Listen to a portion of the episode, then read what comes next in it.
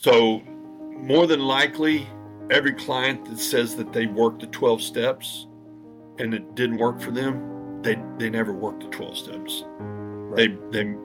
They basically just gave the 12 steps lip service, right? Mm-hmm. They didn't invest in it all. So the beneficialness of having a community that's invested in the 12 steps, the people that are on the fence or on the edge of the funnel for the 12 steps, they start having an experience with it because it's the whole culture.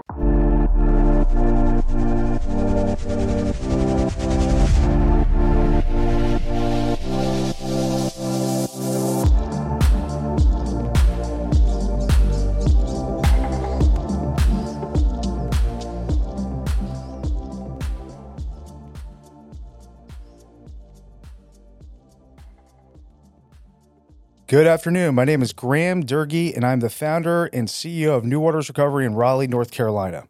Welcome to our weekly podcast, Finding New Waters. Our goal in creating Finding New Waters is to provide a resource for families to help navigate the complexities of supporting a loved one struggling with substance use or mental health. When we find ourselves in crisis due to one of these issues, most people have no idea where to turn. We hope to shed some light onto what is often the darkest hour for many families. All right. Welcome, everybody. We've got Eric Button with us here today. Eric is the Family Liaison and Senior Business Development Representative for Burning Tree Programs. Welcome, Eric. Thank you for being with us today. Well, thank you for having me, Graham. Of course. Welcome. Eric. Eric's going to go back a little ways, back to kind of Texas days, and great to reconnect with you. I always like starting these podcasts off. Obviously, want to give our listeners a little bit of information on your background and, you know, how did you get into this field? How did you start working in the behavioral health field? And maybe just a little bit about your story. Well, first off, I'm honored to be on New Waters Recovery podcast. Finding New Waters. And I got sober on the 21st day of July 2005, so I just celebrated 18 years. Was last week. Okay. And it was a morning I was not planning on getting sober. But the universe used the legal system to help guide me into this funnel of change, right? And I got to be a client that went to Burning Tree. I had many attempts at getting sober previously. I always seemed to have the jobs, which always afforded me to buy the legal representation that could allow me to continue to live in a way that I thought I was in control of what was going on. Mm-hmm. Last time I got arrested, I already had bond paid at a bonding company. All they had to do was just find my name that comes up on the computer, and I got out. So that's how I operated. The bond company. Yeah. And it took me a long time to buy into what this theory of honesty is, and because I thought I was in control of everything. So I got to go to Burning Tree as a client. I would say I was not. It's what ultimately saved my life. It took me probably 7 months to buy into being honest. Yeah. And ever since, I have maintained my sobriety, and I have enlarged my sobriety on a daily basis. I'm sponsored. I have sponsees in the Fellowship of Alcoholics Anonymous. I got out of Burning Tree in September of 2006. And while I was a client at Burning Tree, there was a gentleman who was the CEO. His name was Mark Houston. Mark Houston called me. I was going to go work for a guy. I was good. So my entire adult life, from basically 15 till 36, I was in the car parts business and in management. Mm-hmm. My last job, I was at International Truck and Engine Corporation as the modification department lead, and I had like 23 guys working under me. Wow. I got out of Burning Tree. This is a time when there really wasn't a lot of aftercare when you leave treatment. There was like Oxford houses, but sober living was just starting. I got out of Burning Tree. I went to an Oxford house, and I was going to go work for a guy that was opening a body shop up in Austin, Texas. And my phone rang, and it was a friend of mine who I got sober with at Burning Tree named Greg Rolfe and Mark Houston. And they called and asked if I had ever thought about working in the treatment field. Yeah. And I said, no, I hadn't. I got a job. I mean, I was going to go work for this guy named Dave H. And, I would have started out making $20 an hour and, quickly would have worked my way up. Right. So I went out to a place called a recovery job, right? Yeah, recovery job. Getting that recovery job. And obviously we recommend to young men and people kind of in that early phase of recovery, get something that's going to be a little bit lower stress, pay some of the bills, but nothing kind of too overwhelming, right? Yeah, not a career job. Right. Get your feet wet. Put my recovery first, right? Home group, continue to work with my sponsor, and continue to work the steps. And then I had a referral for a therapist that I was continuing to see, and just putting the actions into realization. Hmm. And phone rang, so I went out to see Mark at his new place in Maynard, Texas, called Mark Houston Recovery. It was actually called The Last Resort when they first opened. And something just told me that, hey, this is kind of cool. So I took a $9 an hour job, $9. I don't think I ever made $9 an hour. Right. Until then. And driving the guys and just being invested with them on this path of changing their trajectory. And Mark Houston's flourished. It took off. I opened up a transition program called Addiction Directions, and we worked with all of the clients coming out of Mark Houston. So we had a very robust sober living environment with post-treatment discharge plan implementation program called ADAP, Addiction Directions Accountability Program. And it took off, and we had a lot of success, and like everything in life and recovery, things change. There's an ebb and flow to everything. And we lost Mark, unfortunately, and some of the business partners in the process. I closed down Addiction Directions. And I had an opportunity from our owner. We're family owned at Burning Tree. A gentleman named David Elliott reached out and asked if I ever thought about coming to work for him. Mm. And this November, I will have been with Burning Tree for 10 years. Wow. And Burning Tree, which is a very long time in the recovery field. Yeah. Yeah. If you're somewhere for more than 3 years, it seems like a lifetime. And it's... It really falls in line with who I am. I'm a very loyal type person. As you can tell, I was very loyal to the drugs and alcohol I was using for a long time. Mm-hmm. I have been in the business development role and have been in the family communication role and connecting with the families since I went to Burning Tree. And Burning Tree's family owned. It was started in 1999 by David Elliott. Our initial program is in Kaufman, Texas. That's our long-term program. Average length of stay is anywhere from 8 to 14 months of residential treatment with a 12-month transition period after. We usually seem to have a census of 22 to 28 men and women. That just seems to be our ebb and flow. We're not for everybody. We are for the chronic relapser whom have a family component or a, I would say, a power source in their life that continues to enable them to run the show and make decisions, mm-hmm. which then in turn allows them to continue to just go to treatment after treatment after treatment. Mm-hmm. Average client's probably been to 6 previous treatments with failure. All of our staff, except for our clinical director, who's in recovery from for Al-Anon, is in recovery. Our executive director, Jesse Earwood, he's a fellow alum of Burning Tree, and we have a couple of clinicians that are fellow alums. Majority of our staff, I would say 95% of them, are all long-term employees. And when I say long-term, I mean 8 years plus.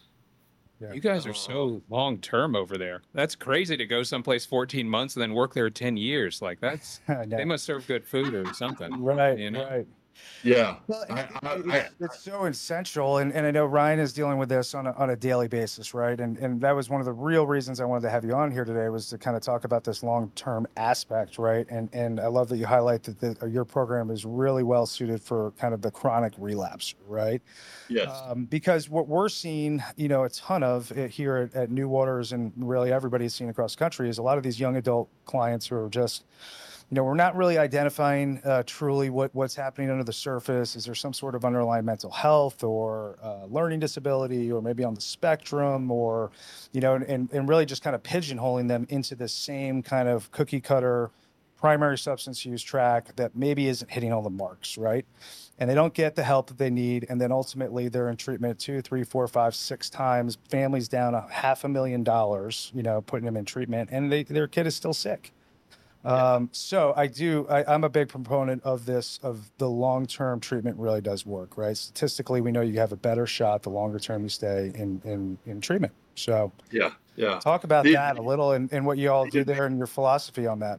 The huge advantage of long-term is, every client comes to Burning Tree and they've got other diagnoses other than drugs and alcohol, right? They do have some mental health. They have some diagnoses of depression or schizoaffective or bipolar or anxiousness. And what ends up happening in long-term treatment is the client gets to get back to this homeostasis, right? They're going to bed at a set time. They're getting 8 hours of sleep. They're monitored in their sleep, right?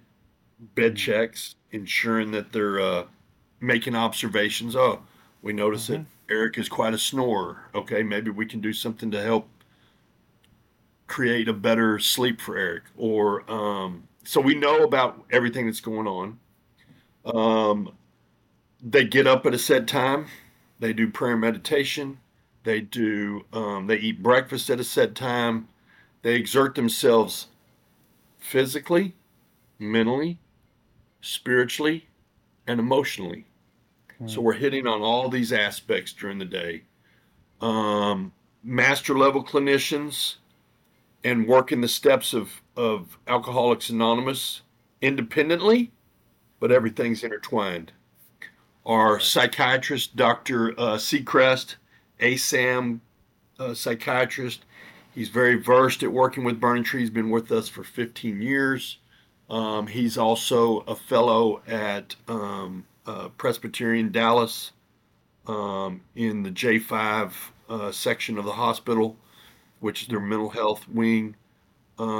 He's very versed. I would say he is a med minimalist. He's also does psychotherapy in conjunction with his prescribing, if they need anything. And he sees them for a complete hour.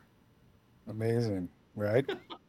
What an anomaly. He's not on Zoom. He's out there, and he's interacting with the staff daily or weekly. He interacts with staff on Mondays by Zoom, and then when he comes out to see the clients on Fridays, they meet with him and they go over everything. They share observations of what's going on with each client that he's seeing.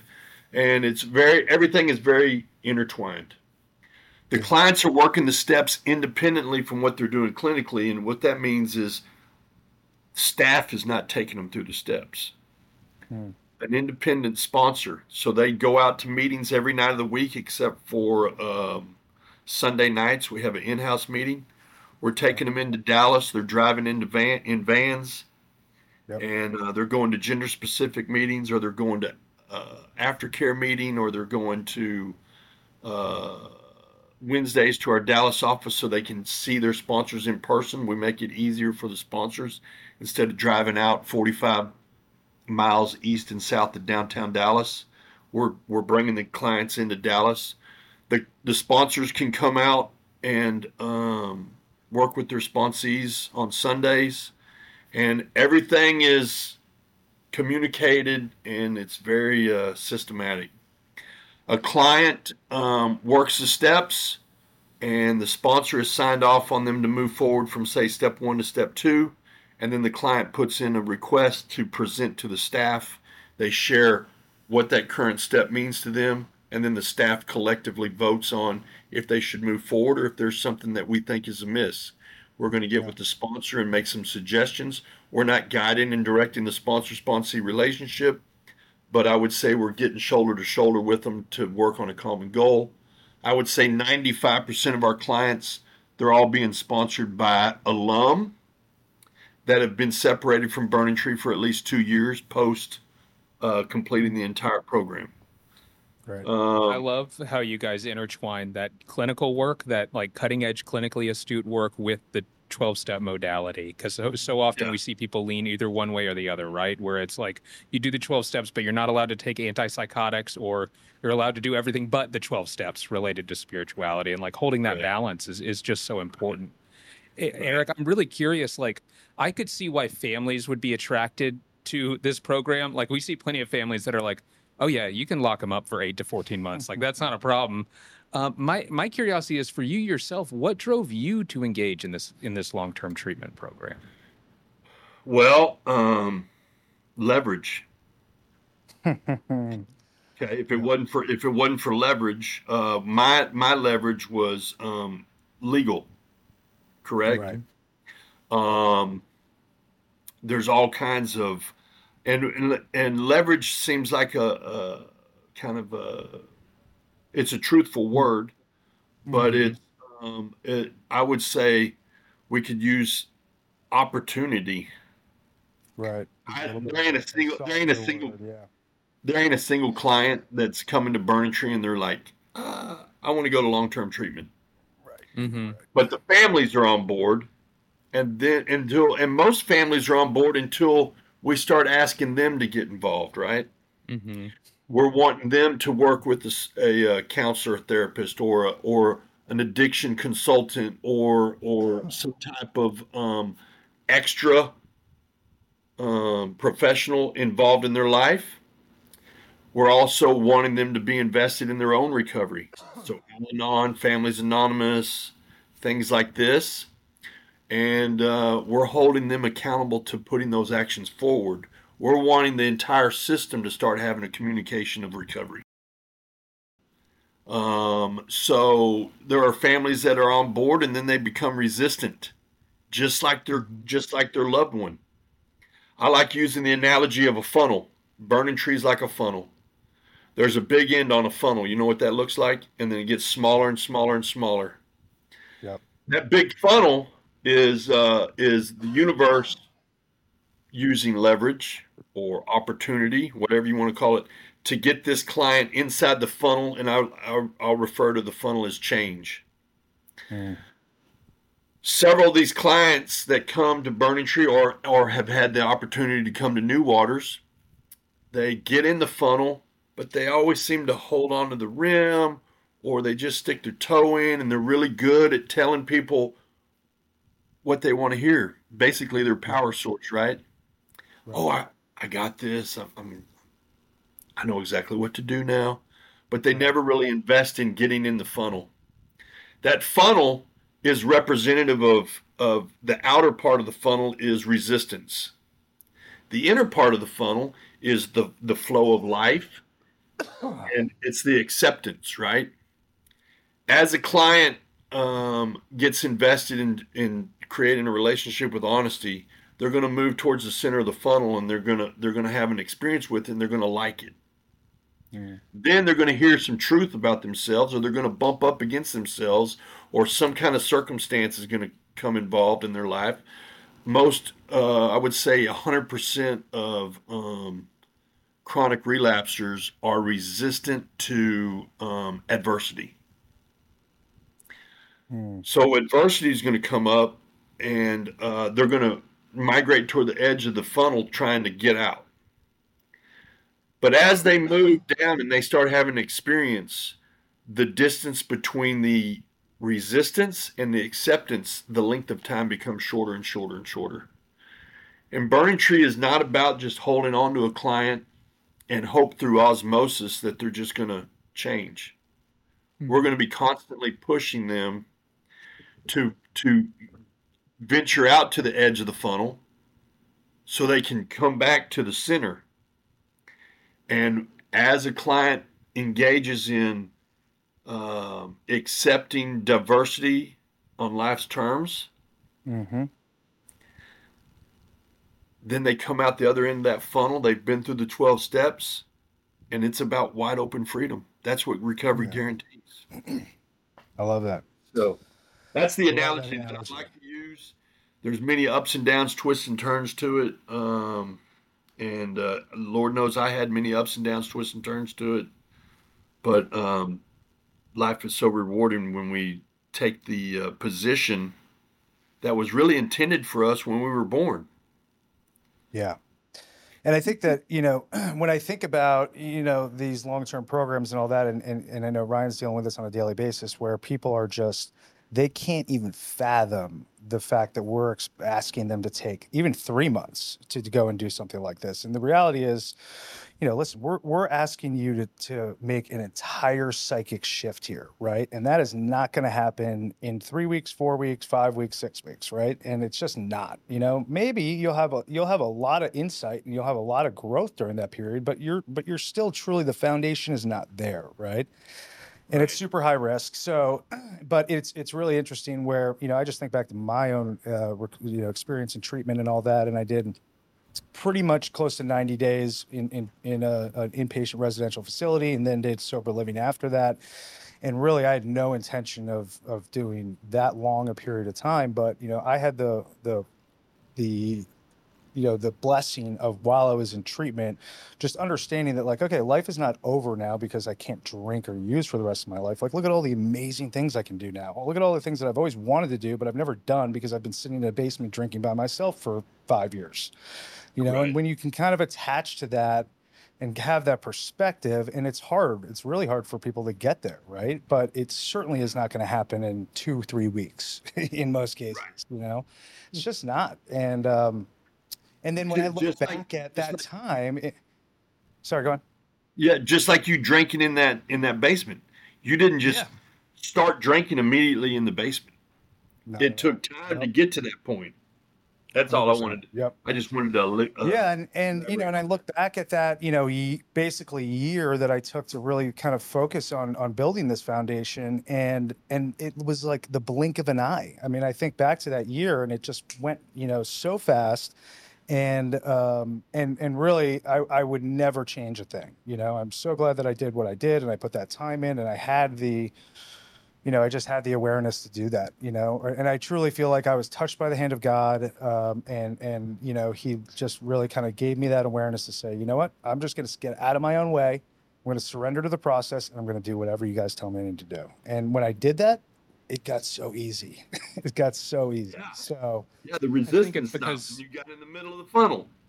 Right, 100%. So many of us, we're not willing to accept that we have a fatal disease. Right. And that's really what it comes down to. That's what I see in our clients as we're working with them again and again. They think this is an overreaction because they don't have a fatal disease. If we were marching in those rooms and telling them they had pancreatic cancer, and this was a type of chemotherapy that would affect that, how we wouldn't be able to hold them back from the chemo clinic, right?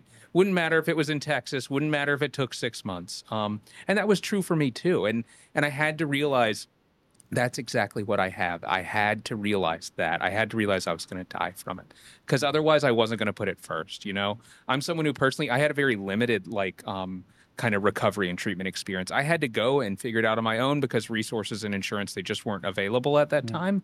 And I would much rather do this I would have much rather done it on a ranch in Texas than working in a Chinese food restaurant. You know what I mean? Going to 7 a.m. meetings because I work all night. And I think about the pain that I put my family to, not just in addiction, but in early sobriety too. Getting to know my now wife, you know, to be able, what we're offering people is relief from a fatal disease in as comfortable a location as possible. But until they can hear that, they're not going to accept it. And it's a wonderful that they get to wait and they get to have all those breakthroughs. And I did have those breakthroughs in sobriety, but to be able to be shepherded and be in an intimate community, there's no intimate community, I'm sure, like what you guys have going on at Burning Tree. Yeah. The way that people get to know each other and hold each other, it's just, I'm sure it's wonderful to be a part of. Yep. Yeah. You know, we don't recover by ourselves. No, 100%. So yeah, and that's the beauty really cool of this life after, right? I mean, it becomes so full, and you know, I also just wanted to kind of touch on, you know, the other component that I think is really important for families to hear is they're kind of trying to navigate, you know, these complex issues with their loved ones. Is, you know, the fact that you are kind of a mom and pop operation, right? You're a small operation. You run pretty lean, you know, lean from the census aspect, but not from staffing. But you guys, I think that is a huge thing for me, right? When we're referring clients out, we're typically trying to look for a smaller, more boutique type program that's kind of family owned and operated. In my experience, it's just, you know, you're going to get better service, you're going to get better care, you know, clinical team, you know, a lot of the time is just going to be a little bit more bought in. They're probably treated a little bit better, culture's a little bit better. So, you know, yeah, talk about that a little bit if you could. So the biggest advantage is the length of time for these clients. It's very peer driven, right? So you have senior clients that's been there for 8, 9, 10 months. So they get to implement the principles of recovery in their life, and they get to give back to the newcomers that are coming in. So that aspect is huge on building community. And then that community is what's going to translate into them implementing in their life. The other thing on the family aspect of it is, they have been so wrapped up and so involved in trying to fix it, but not really taking an investment in fixing themselves, that this period of time where, and quite frankly, I'm just going to say it, their loved one is their drug. Mm-hmm. Right? Absolutely.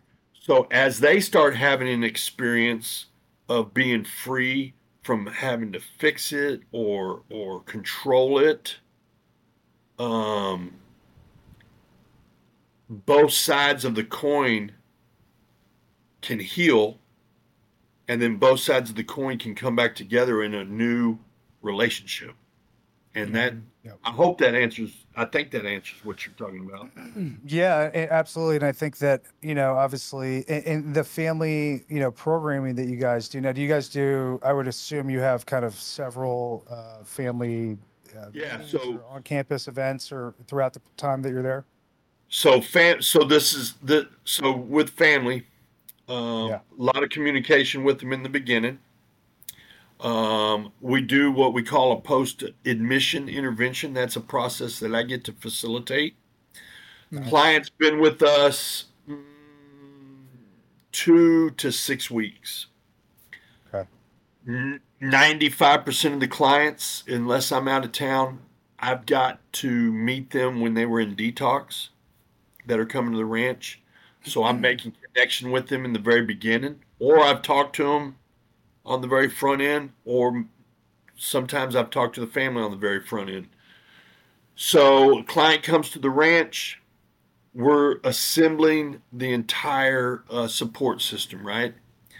The client's counselor, myself, the power in their life. Could be mom, dad.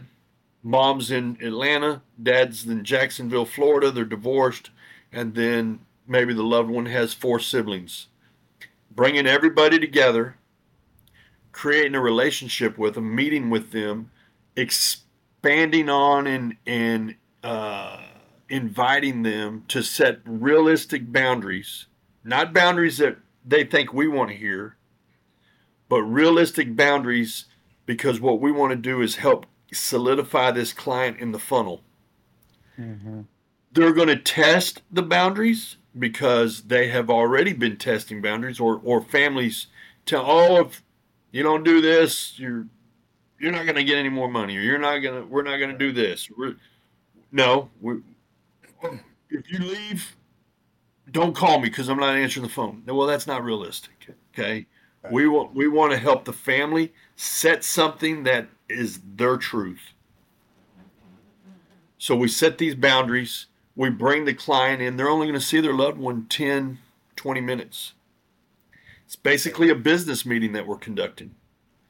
And that business meeting is for their loved one that's at Burning Tree to hear what the family's boundaries are and what their hopes are and what an opportunity that they are giving their loved one. Yeah, I love that. Then the client gets to accept, or they may bump up against themselves. They may be angry. It's very organic, and then they accept what's going on, and then we want to hear what their commitment is. And what we're looking for is for them to verbally commit. And we know that every addict alcoholic is very good at committing to doing things. Mm-hmm.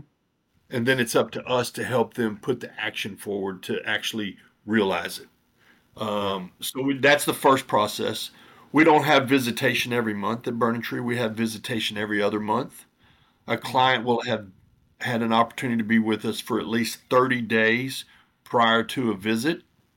So we have visitation every other month, every even month, which would be the third Sunday of the month. When a family has a loved one that's with us, their first visitation, they get to attend a family workshop that we facilitate at our Dallas office. That family workshop consists of our owner and founder, our executive director, our clinical director, our transitions director, an alumni family, myself, and sometimes our chief operating officer, who's also a alum of the program, Brooke McKenzie, will be there. Right. And then the families. And then what we're doing is our goal is to answer their questions about what Burning Tree is and what our processes are without them having to ask them, but then giving them a format where they can ask, and it's very interactive, and it's very, the alumni and the family, they do a real good job of explaining what's gone on, what helped them change, and the roadblocks. And then we don't have family program until the client is through and in the amends process. We want them to internalize what's going on. The family program is a 3-day intensive. Usually it's 2 to 4 clients, just depending on the lineup, and their loved ones. Some clients will go through family 2 or 3 times, depending on what the family dynamics are. It's we bring in a lady named I'm drawing a blank. She's got a counseling office. Angie Buya. She has a counseling office in Dallas called Sparrow House Counseling. Very, very she prominent. LMFT? She is LPC. LPC, got it. LPC, and then our clinical director, and they facilitate. So we have somebody that comes in that's not really connected with the family or the client, and then works in conjunction with our clinical director, and it's a lot of psychodrama, different modalities that they use in the process. And it's a 3-day experience. That's awesome. Every family that comes to Burning Tree, they have been through numerous family programs and they're very jaded. Sure. True. So it's very different. They want to treat treatment like a fishbowl with which to look at the loved one, right? Yeah. And then they do family program, and then the client continues to do treatment. And before they transition from residential treatment, they start integrating into transitions, and that's a slow process. We give them a little bit of room, pull back, see how they handle it, give them a little bit more room, let them navigate some adversity, pull back, and it's a very organic process. Each client has, different needs and different circumstances. We do lots of trauma work in conjunction with treatment, all kinds of modalities that they use. Drew McLaughlin and our clinical director, Megan Bowman, they'll do EMDR and some psychodrama, and they'll utilize equine therapy and other opportunities. And sometimes we may find that a client needs a little bit more, and we use some partners, like OnSite or Milestones or The Bridge or something like that in conjunction with. Then they'll come back and continue their treatment We're very collaborative, and we want the best to maximize the opportunity for the client to get and stay sober, because that's what we're about. So you've had clients go to on-site and do, a trauma workshop, the Living Center program, I would assume, and then come back to you guys. That's awesome. Yep. What I love about this process, I think, is it's really evocative of actual recovery. 30-day residential treatment is fantastic. I think we can all agree on that, especially for those it's effective for. You go in for 30 days. You do the graduation ceremony at the end, everyone claps. But it also paints this picture, kind of like the show Intervention, that recovery is just this straight line up. And we're just going to kind of rocket ship right up. And my experience working in transitional living is there are going to be peaks and there are going to be valleys throughout that recovery process. And we're going to take some steps back.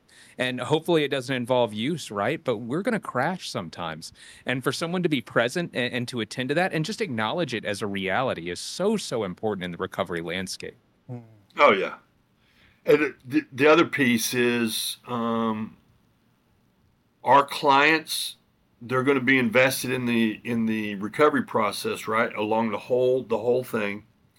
When they get ready to make amends, they're going to be instructed through their sponsor. They're going to put in for a request to go on a pass to make amends.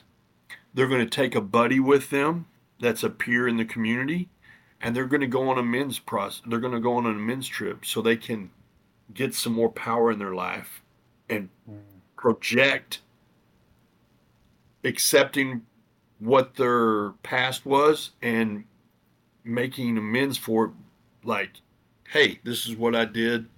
Is there anything I missed? What is it I can do to make this right? And doing the actions of doing this, we want them to experience all of the steps. Yeah. And what are you doing with clients who are, anti-12 steps that are just really not involved in or open to, any sort of 12-step programming? So I would say this is the common thing that comes to Burning Tree, or the common scenario. A client will come to us and they say, "Oh, I've done the 12 steps. They don't work for me." Yeah. Tell me what that looks like. What did that experience look like? Is that you going to a couple room meetings and just sitting in the back of the room, never introducing yourself, never talking to anybody? Because if that's what it looked like, then, that's not really what recovery is, right? Yeah. So more than likely, every client that says that they worked the 12 steps and it didn't work for them, they never worked the 12 steps. Right. They basically just gave the 12 steps lip service, right? Mm-hmm. They didn't invest in all. So the beneficialness of having a community that's invested in the 12 steps, the people that are on the fence or on the edge of the funnel for the 12 steps,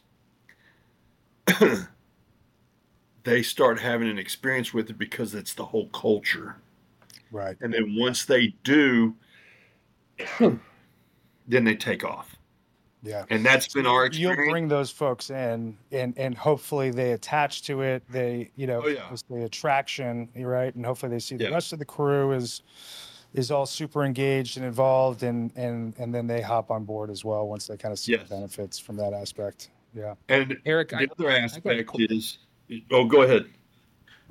I just have a quick question. You know, one of the things that I think we see is a lot of guys who they've been institutionalized. Sometimes they've gone to therapeutic boarding schools or wilderness programs starting at 16. And these guys have been in treatment for 10 years. And there's a fear that there's a little treatment dependence there. Mm. Like they can live in these institutionalized environments, but they're scared or they can't engage. Is there a point, I know you guys are long-term, is there a point where you have to push some guys out of the nest? And what does that look like? Oh, yes. So, we have an owner and we have a philosophy of Burning Tree. We're not in the business of taking these families' money to change their loved one. If the client continues to not put the effort forward, and it's all about behavior, right? If they're not putting the investment or following directions or doing the things that we're expecting them to do, we're not just gonna hold on to them. We're gonna find an opportunity for them to move on somewhere else. Yeah. Or a client is going to find an exit because they don't want to do what we're asking them to do, right?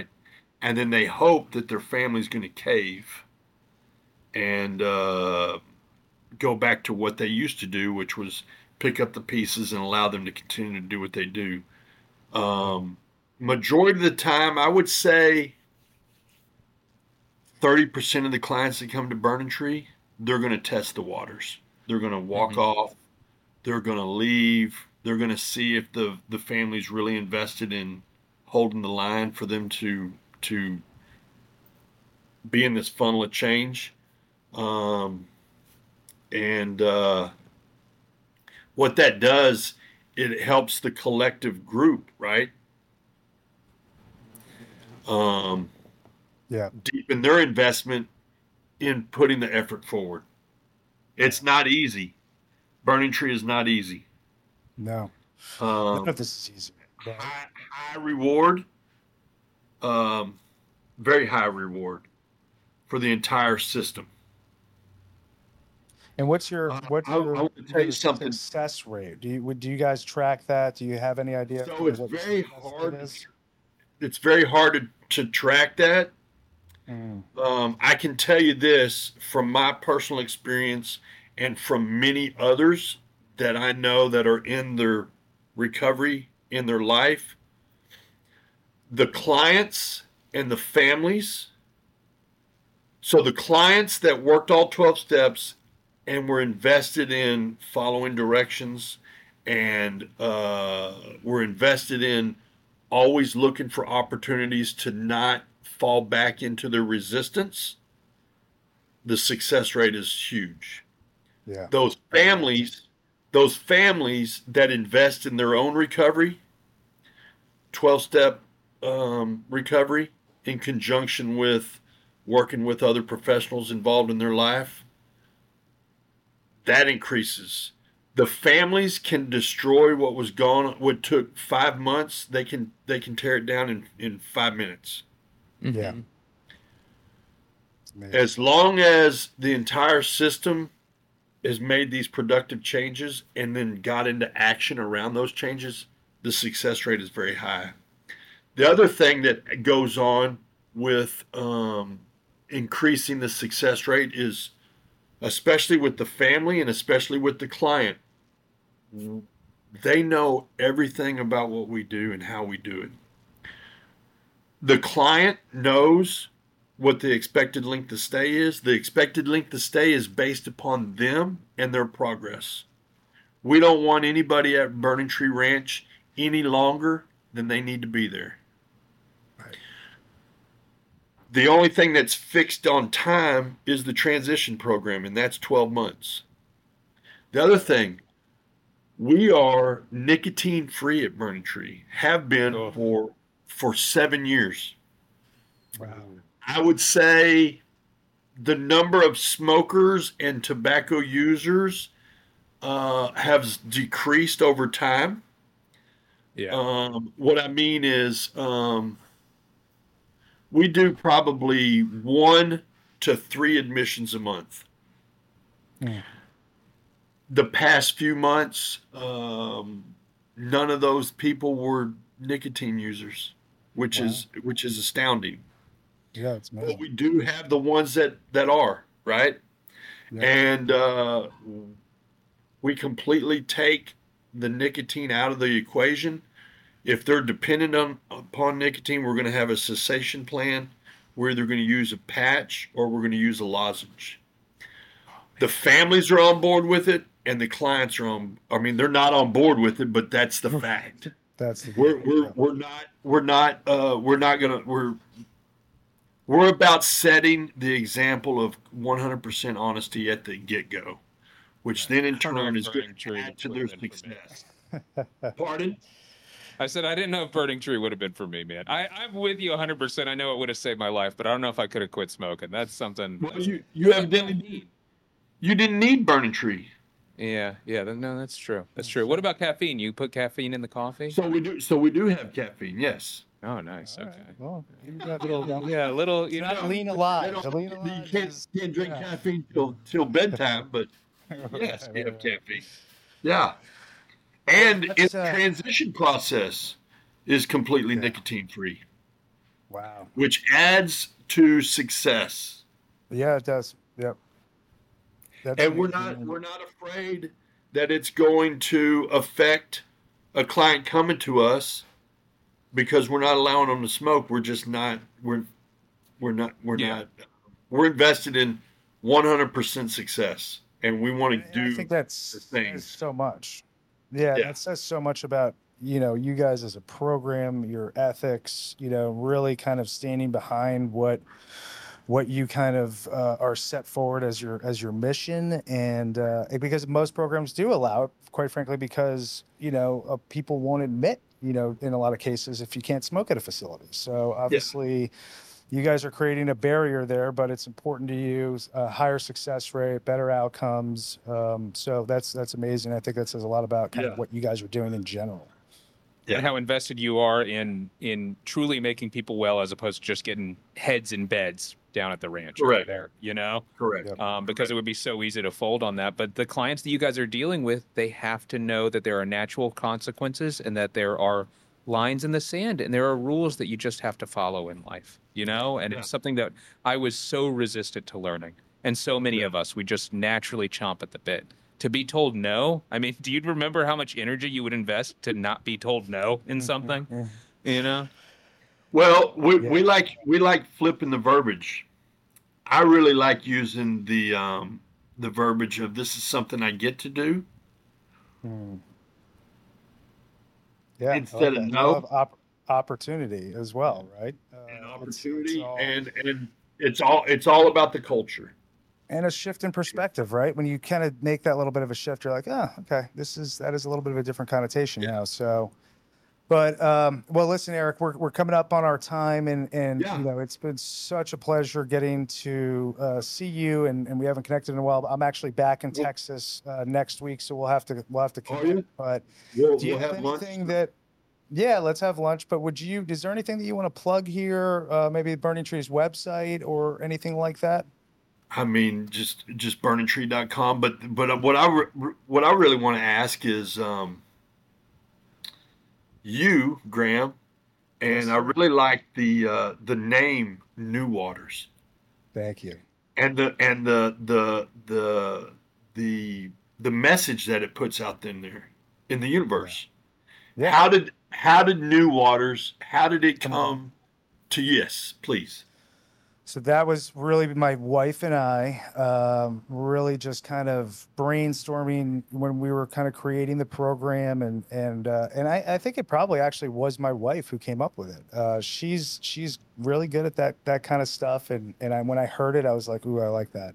But we were just really kind of floating ideas, and just the idea of, you know, water, I think is a very kind of powerful energy, and you know, is an important energy in my life. I'm a Pisces. I love the water. I love free diving. I love spear fishing. I love fly fishing. So, you know, I really wanted to have a water aspect in it, and then just the aspect of, you know, finding new waters, finding new waterways, and a new life, recovery, and all of that aspect of it kind of fit well.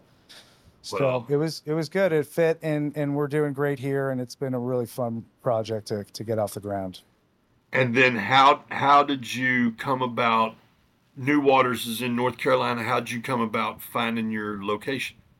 So there was a couple gentlemen here that I really knew that I could build something around, and knowing that I would kind of be back and forth from Texas to Carolina.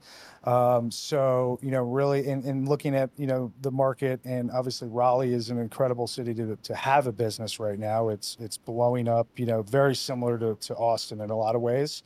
It almost reminds me of Austin kind of 10 years ago, right? And tons of industry, you know, coming to Raleigh. And so, you know, there was just a lot of really positive reasons to do something here, and coupled with the fact that they needed resources, right? There wasn't really anything like what we're doing here at this kind of higher level, kind of smaller boutique, but really, you know, sophisticated detox. So the opportunity was great, and we had the team was here, and we just kind of, we went for it, and it's been great. Well, I'm excited to hear about how you came up with the name and the location, and I'm really honored to meet you both on your show, and thank you for having me. I'm honored. Fantastic. I know we're honored to have you, and always great to connect with you, man, and see you at conferences, and all dapper in your orange and orangey grateful. There you go. Awesome. There you go. Hashtag long-term works. You got it. Long-term works. So if anybody wants to find Burning Tree Recovery, Burning Tree Lodge, it's BurningTreeRecovery.com. Yeah, BurningTree.com or BurningTreePrograms.com, and then 866 287-2877. Fantastic. All right. Thanks so much, Eric. We'll talk soon. Yeah. Thanks, Eric. Have a great day.